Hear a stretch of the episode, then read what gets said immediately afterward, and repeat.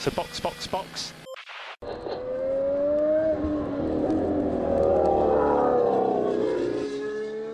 Bom dia! Sejam bem-vindos ao sprint de notícias do Box Box Box, sua pílula diária de Fórmula 1 para acelerar o seu dia.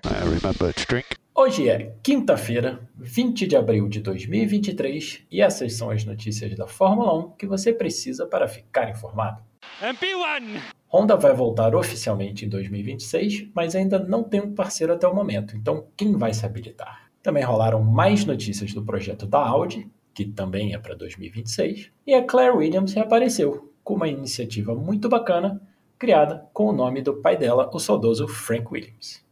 Eu sou Felipe Junqueira Eu sou Aninha Ramos e este é o sprint de notícias de hoje. Oh, really? E pela vigésima vez, a Honda saiu e voltou.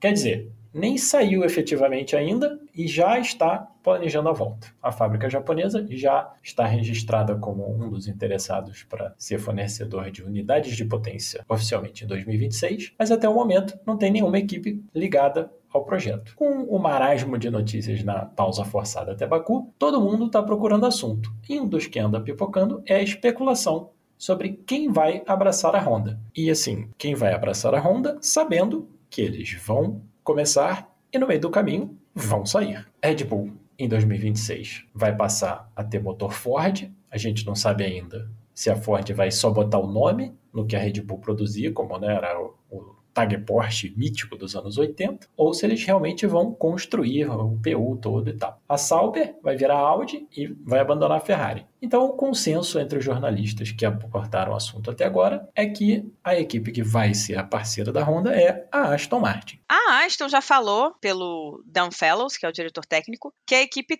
tá com a cabeça aberta, que não tá lá fechadinha com a Mercedes, casada com a Mercedes, apesar de hoje em dia eles comprarem não só a unidade de potência, mas suspensão e caixa de marcha. Tudo bem que isso pode ser só uma tática para pagar menos, né? Já que, considerando os investimentos que foram feitos até agora, e o Lance Stroll, que encabeça o grupo, que é dono da Aston, sendo sempre muito franco sobre o objetivo de ganhar títulos. Assim, dá tempo para que a Aston consiga se dedicar né, e construir os próprios componentes, em vez de comprar da Mercedes e ficar pronta para só comprar uma, uma unidade de potência, seja da Honda, seja da Mercedes, seja da Ferrari, seja da Audi, enfim, lá em 2026. Agora a gente só precisa saber se tem interesse. A questão desses projetos é sempre que o dinheiro só não é suficiente, né?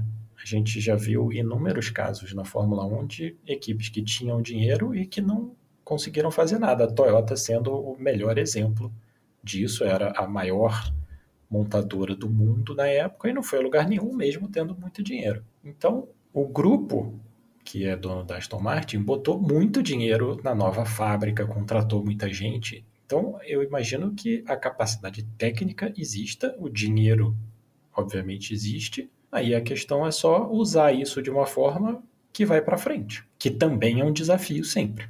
Falando em motores, a Audi anunciou que vai começar a testar a unidade de potência híbrida no final do ano, já tendo quase completado as contratações necessárias para o projeto. Até o final de 2023, serão 300 profissionais trabalhando para criar uma unidade de potência completa, com a parte de combustão, os componentes híbridos e todo o resto. Até agora, a equipe já contratou 260, mas ainda faltam algumas posições para serem preenchidas, com uma mistura de pessoal de outros projetos de automobilismo da Audi e de pessoal com experiência na Fórmula 1. Eles estão tirando galera de outras equipes. Isso é importante, isso é uma, uma informação importante, porque foi nessa que a Mercedes teve problemas ali na mudança de regulamento, porque a própria Red Bull, quando estava fazendo a Red Bull Powertrains, pegou muita gente da Mercedes, a Aston Martin já pegou muita gente da Mercedes e da Red Bull, tem gente da Ferrari saindo também. Então, essas, essas saídas sempre afetam esses times. Então é legal ficar de olho nisso. E eles também já deram um recado em Xangai, reforçando inclusive que um dos mercados mais importantes para a companhia é o da China. Joe só precisa não fazer nenhuma grande bobagem e o lugar dele na Fórmula 1 está garantido. Assim, né? Também torcer para não aparecer nenhum piloto novo chinês com talento. No momento, não temos nenhum. Então, parece estar tudo certo para o primeiro e até o momento único chinês da Fórmula 1 continuar lá. Contando também que a China não invada Taiwan e começa uma guerra, mas aí já é outro tipo de podcast. Não, aí a conversa ia se alongar muito mais do que a gente se alongou ontem? Essa canibalização dos profissionais é sempre interessante, né? Porque apesar de, obviamente, você não poder levar documentos, você não poder levar o que você produziu, as ideias você não tem como não levar, né? Exato. O que é aprendido não é esquecido. Mas assim, a Audi é uma empresa que não erra muito no automobilismo. E eles estão comprando a Sauber, que é uma empresa que tem um know-how incrível e que tem uma infraestrutura já no lugar. Assim. Se tudo continuar como vai, é, a chance da Audi não ser a melhor equipe nova, é, assumindo aí que vai entrar Andretti e afins, a chance da Audi não ser a melhor equipe nova é zero, né? Porque já estão trabalhando com a base da Sauber. É uma empresa que está botando dinheiro, que sempre que põe dinheiro se dá bem, acho que vai ser um, um, uma competidora bem boa no, no futuro.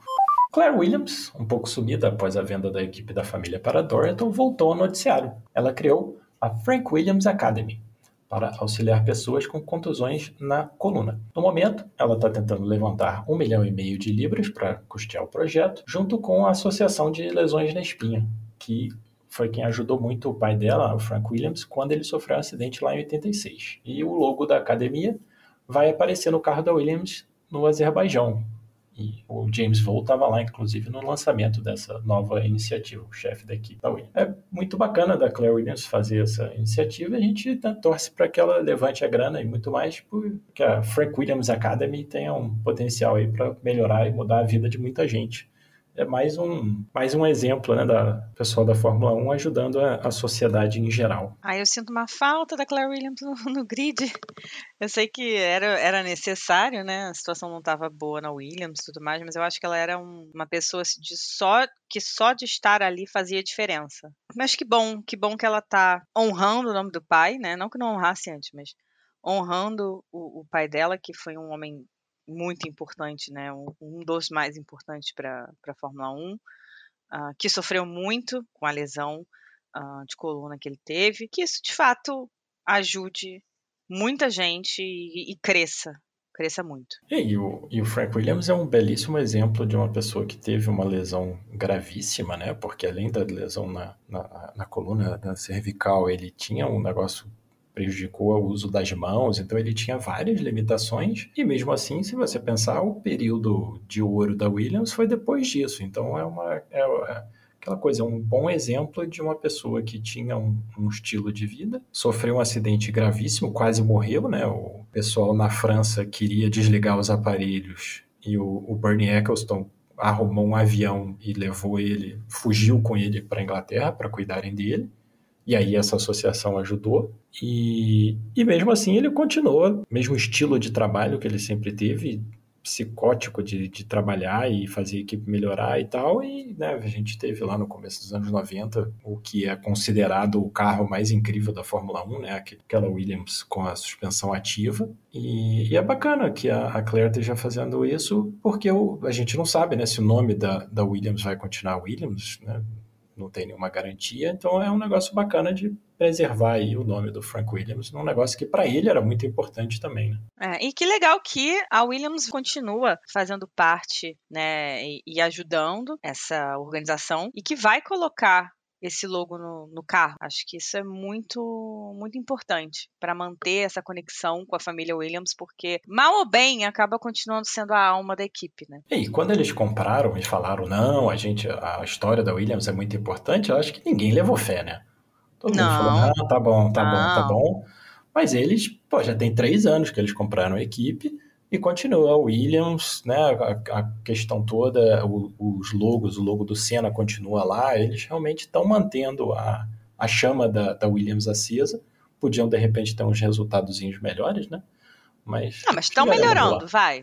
Sim, melhorando. É, é, é um dos carros que mais melhorou esse ano. O problema é que a baseline que eles estavam trabalhando era o carro que era carroça. Era né? horrorosa. Sim.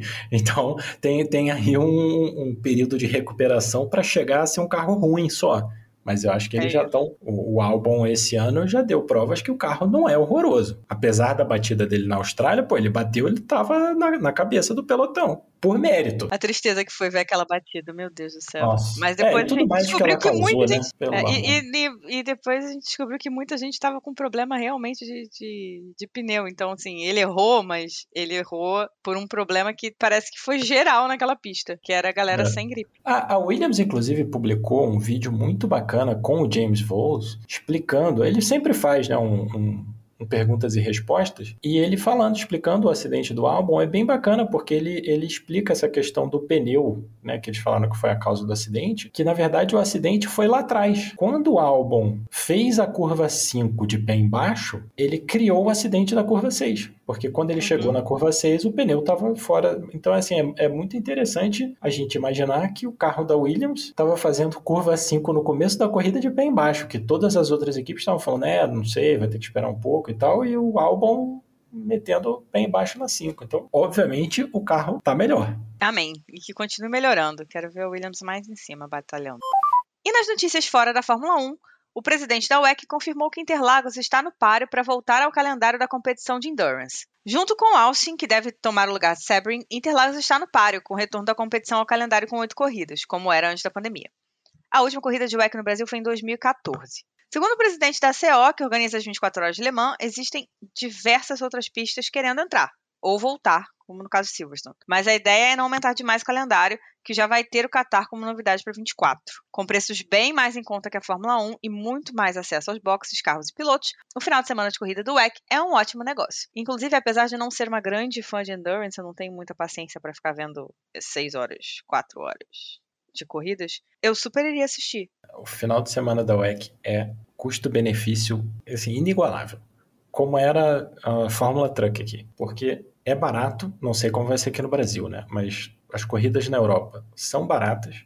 Você basicamente pode fazer o que quiser, fora entrar na pista quando os carros estão correndo. Os carros são lindos e, pela duração da coisa, você assiste automobilismo até sair pela orelha. Então, assim, é fantástico. Interlagos é uma pista muito maneira para corrida de multiclasse, porque dá para ultrapassar, mas tem todo o miolo que complica um monte. Protótipo chegando num GT mais lento ali e tal, é muito bacana. Vai ser, se voltar mesmo, vai ser muito legal. Ragazzi. Ótima quinta-feira, cuidado com a tração na saída das curvas e voltamos amanhã com mais sprints de notícias do Box Box Box. Fantastic guys, really, really good. Great job. Se você quiser escutar mais, é só nos procurar no Spotify, Google ou Apple Podcasts. E se quiser saber mais sobre o Box Box Box, estamos no Twitter e Instagram com o nome Cast Box Box Box. Você pode também mandar um e-mail para podcastboxboxbox@gmail.com. Se você quiser dar um apoio para a produção de todo o conteúdo do Box Box Box, pode fazer pelo Pix, a chave é o nosso e-mail, ou usar o Apoia-se ou PicPay. Sendo que com os dois últimos, você pode fazer uma assinatura para dar aquela força mensal para o Box Box Box.